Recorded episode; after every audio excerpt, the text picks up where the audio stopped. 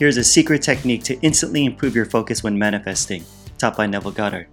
You ever have those moments when you try imagining what you want, then bam, all these negative thoughts get in the way? Or you try visualizing at night, right before bed. What happens? You end up knocking out, fast, not getting anything done. Or the opposite happens where you're too awake in bed, imagining for hours, where it freaking drains you. You know what I'm saying? So, what's the solution then? How can you imagine effectively with laser focus? Here's how. Ready? Aim for this state that's somewhere in the middle. What does that mean? When it comes to the successful use of the law of assumption, Neville talks about cultivating physical immobility, making your body completely still, completely relaxed while imagining, also known as SATS, a state akin to sleep, which is like a drowsy state where you're half asleep and half awake. But, and this is important, you're still able to control the direction of your thoughts.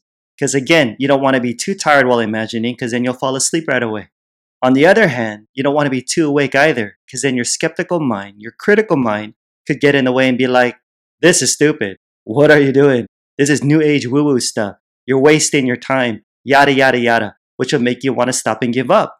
So, this drowsy in between state is perfect, you guys. Your mind's more receptive. It favors attention without effort therefore increasing your power of concentration. Okay, so how do you enter this state? It's simple. Now, although Neville says that you should induce this state at will, however, experience has taught that there are at least two ways to easily get into it.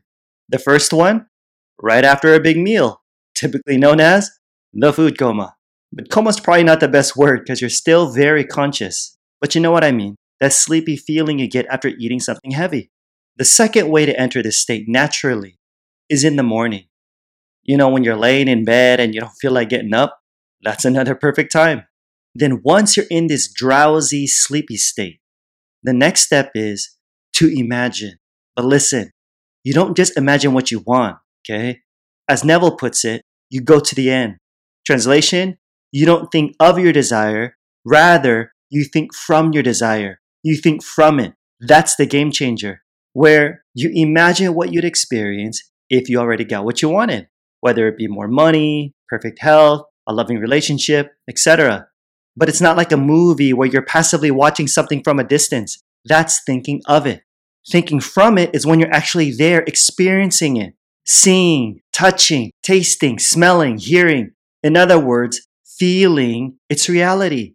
You gotta feel it, folks. And you do this until you're completely absorbed by it, until you're lost in the feeling of excitement, because what you want is already yours. Then just watch. Your feeling will compel conditions and events to appear in your world, and your desire will be realized because you get what you believe. Yeah. So there you go. Keeping this one short and sweet.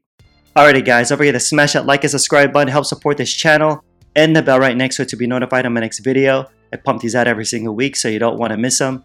If you're listening via podcast, I'd really appreciate a review gets more people to discover my work, and of course, help spread this message.